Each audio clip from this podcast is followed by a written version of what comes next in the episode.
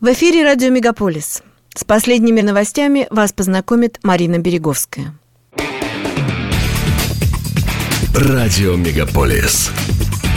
Канадские новости.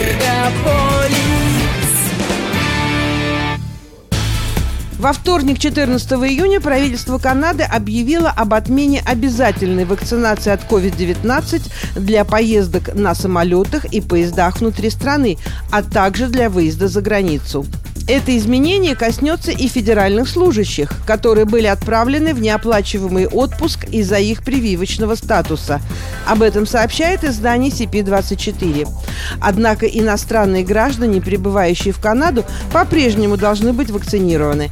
Правительство может вновь ввести требования о вакцинации, если появится новый штамм вируса. Необходимость обязательной вакцинации существует с 30 октября 2021 года. Новые правила вступят в силу 20 июня. На прошлой неделе правительство временно отменило выборочное тестирование пассажиров в аэропортах Канады. Олег Миносян, ответственный за самый смертоносный теракт в истории Торонто, в понедельник был приговорен к пожизненному тюремному заключению. Приговор, вынесенный Миносяну, ознаменовал окончание длительного судебного процесса, начавшегося в апреле 2018 года после того, как он преднамеренно наехал на людей в арендованном фургоне на оживленный тротуар Северного Йорка, в результате чего погибли 8 женщин и двое мужчин. Еще одна женщина умерла более трех лет спустя от полученных в тот день травм, передает портал «Тарантовка». Премьер-министр Канады Джастин Трюдо вновь заразился коронавирусом. Об этом политик в понедельник написал в Твиттере. Он будет следовать рекомендациям общественного здравоохранения и останется на самоизоляции. На прошлой неделе Трюдо был в Лос-Анджелесе, где принял участие в саммите Америк и встретился с рядом высокопоставленных чиновников, включая президента США. Джастин Трюдо уже сообщал о положительном результате теста на коронавирус в январе этого года. Минздрав Онтарио впервые более чем за месяц сообщает об отсутствии новых случаев смерти от COVID-19. Число госпитализированных с этим диагнозом в очередной раз снизилось. Впервые с 9 мая в течение 24 часов в провинции не было зарегистрировано ни одного нового смертельного случая от коронавируса. Количество жертв этой болезни по-прежнему составляет 13 338 человек. Согласно последним данным Министерства здравоохранения, в больницах провинции находится сейчас 370 пациентов с диагнозом COVID-19, сообщает портал Russian Week. Главный санитарный врач Канады Тереза Тем заявила на этой неделе, что в стране зарегистрировано 112 случаев заболевания обезьяньей оспой, и все заболевшие мужчины. В Квебеке было зарегистрировано 98 случаев, в Онтарио 9, в Альберте 4 и в Британской Колумбии 1. Другие предполагаемые случаи расследуются, добавила доктор Тереза Тем. Национальный консультативный комитет по иммунизации рекомендует вакцинировать людей, которые могут подвергаться риску заражения. Но, отметила доктор Тем, в настоящее время нет необходимости в массовой кампании по вакцинации против этого вируса. По ее словам, болезнь распространяется в основном при тесном физическом контакте, включая интимные сексуальные отношения. В настоящее время большинство случаев заболеваний зарегистрировано среди мужчин от 20 до 63 лет, которые признали, что имели сексуальный контакт с другими мужчинами.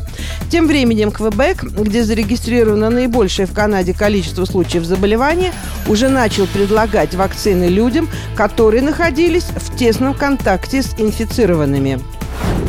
Новая демократическая партия Онтарио будет рекомендовать Питера Табунса на пост временного лидера партии после ухода Андрея Хорват с этого поста в начале июня. Табунс был членом парламента от Торонто Данфорд с 2006 года и выступал в качестве представителя официальной оппозиции по вопросам энергетики и климата. Он выдвигал свою кандидатуру на пост лидера партии в 2009 году, но в тот раз лидером стала Хорват, которая занимала этот пост 13 лет.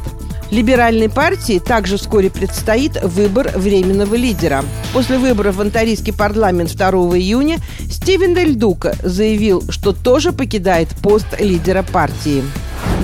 Согласно данным нового опроса, проведенного канадским банком Manulife, почти каждому четвертому домовладельцу придется продать свой дом, если процентные ставки будут расти и дальше. Опрос, проведенный в период с 14 по 20 апреля, также показал, что 18% опрошенных уже не могут позволить себе купить жилье. Каждый пятый канадец ожидает, что рост процентных ставок отрицательно скажется на их общем ипотечном, долговом и финансовом положении. Банк Канады продолжает повышать ставки, пытаясь держать инфляцию, которая сейчас находится на 30-летнем максимуме и составляет 6,8%. С 1 июня Банк Канады повысил ключевую процентную ставку на полпроцента, что составляет теперь полтора процента. На этой неделе, по прогнозам, с каждым днем в Торонто будет становиться все теплее, и влажность тоже будет повышаться. В четверг ожидается, что температура поднимется до 30 градусов, но из-за влажности эта температура будет ощущаться как 40-градусная жара. При высокой влажности возможны ливни и грозы. Для тех, кто ищет способы охладиться, городские власти предлагают ряд помещений, включая общественные центры и библиотеки, где можно посидеть в прохладе.